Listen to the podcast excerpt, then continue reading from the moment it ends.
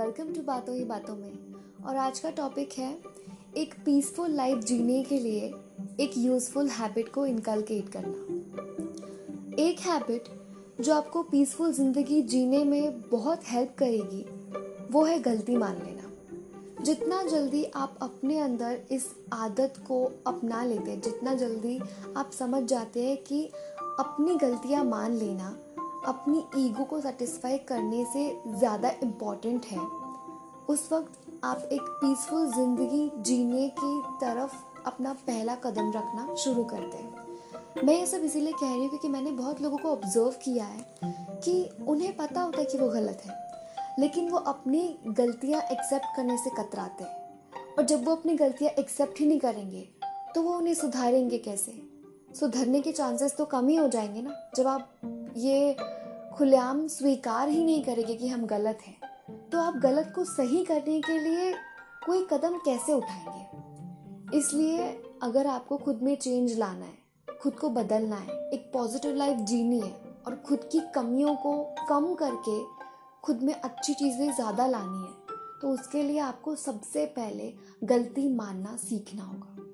अब गलती ना मानने के पीछे लोगों का जो एक माइंडसेट होता है वो ये होता है कि वो समझने लगते हैं कि जब वो अपनी गलती मान लेते हैं तो सामने वाला उन्हें कम आंकने लगता है, उन्हें कम इम्पोर्टेंस देने लगता है।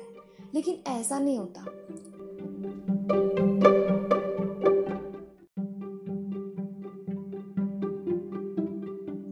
ऑन द कॉन्ट्ररी मुझे ऐसा लगता है कि जब आप अपनी गलती मान लेते हैं तो सामने वाला जो आपको अपनी गलती रियलाइज़ करने के पीछे पड़ा हुआ है, उसका काम आसान हो जाता है और इसलिए वो आपको ज़्यादा इम्पोर्टेंस देना शुरू करेगा। क्योंकि वो जानता है, अगर वो आपको किसी चीज़ के लिए टोकेगा तो आप उसे एक पॉजिटिव वे में लेंगे आप अगर इम्प्रूव होना चाहते हैं तो सबसे पहली चीज़ है कि आप अपने फॉल्ट एक्सेप्ट कीजिए। या तो खुद रियलाइज़ कीजिए, या फिर जब दूसरे टोकते हैं तो उसे अपनी ईगो पे मत लीजिए।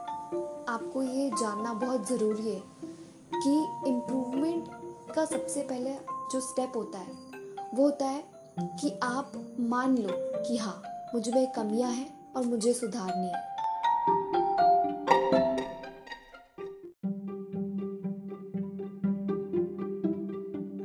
अगर आप खुद को परफेक्ट मानोगे तो आप इम्प्रूव कैसे करोगे? आप परफेक्शन की तरफ़ जा ही नहीं पाओगे, क्योंकि आप इस भ्रम में जी रहे हो कि आप परफेक्ट हो। उस बबल को जब कोई तोड़ देता है, कोई फोड़ देता है और उस पर आपका बस नहीं चलता है, वो ज़्यादा इंसल्टिंग होता है।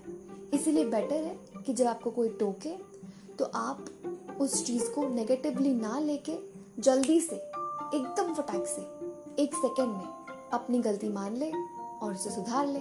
दैट्स इट फॉर एग्ज़ाम्पल जैसे अगर आपको कोई इस कोरोना काल में कह रहा है कि please wear the mask please sanitise your hands please maintain hygiene तो आपको मानना है उनकी बात।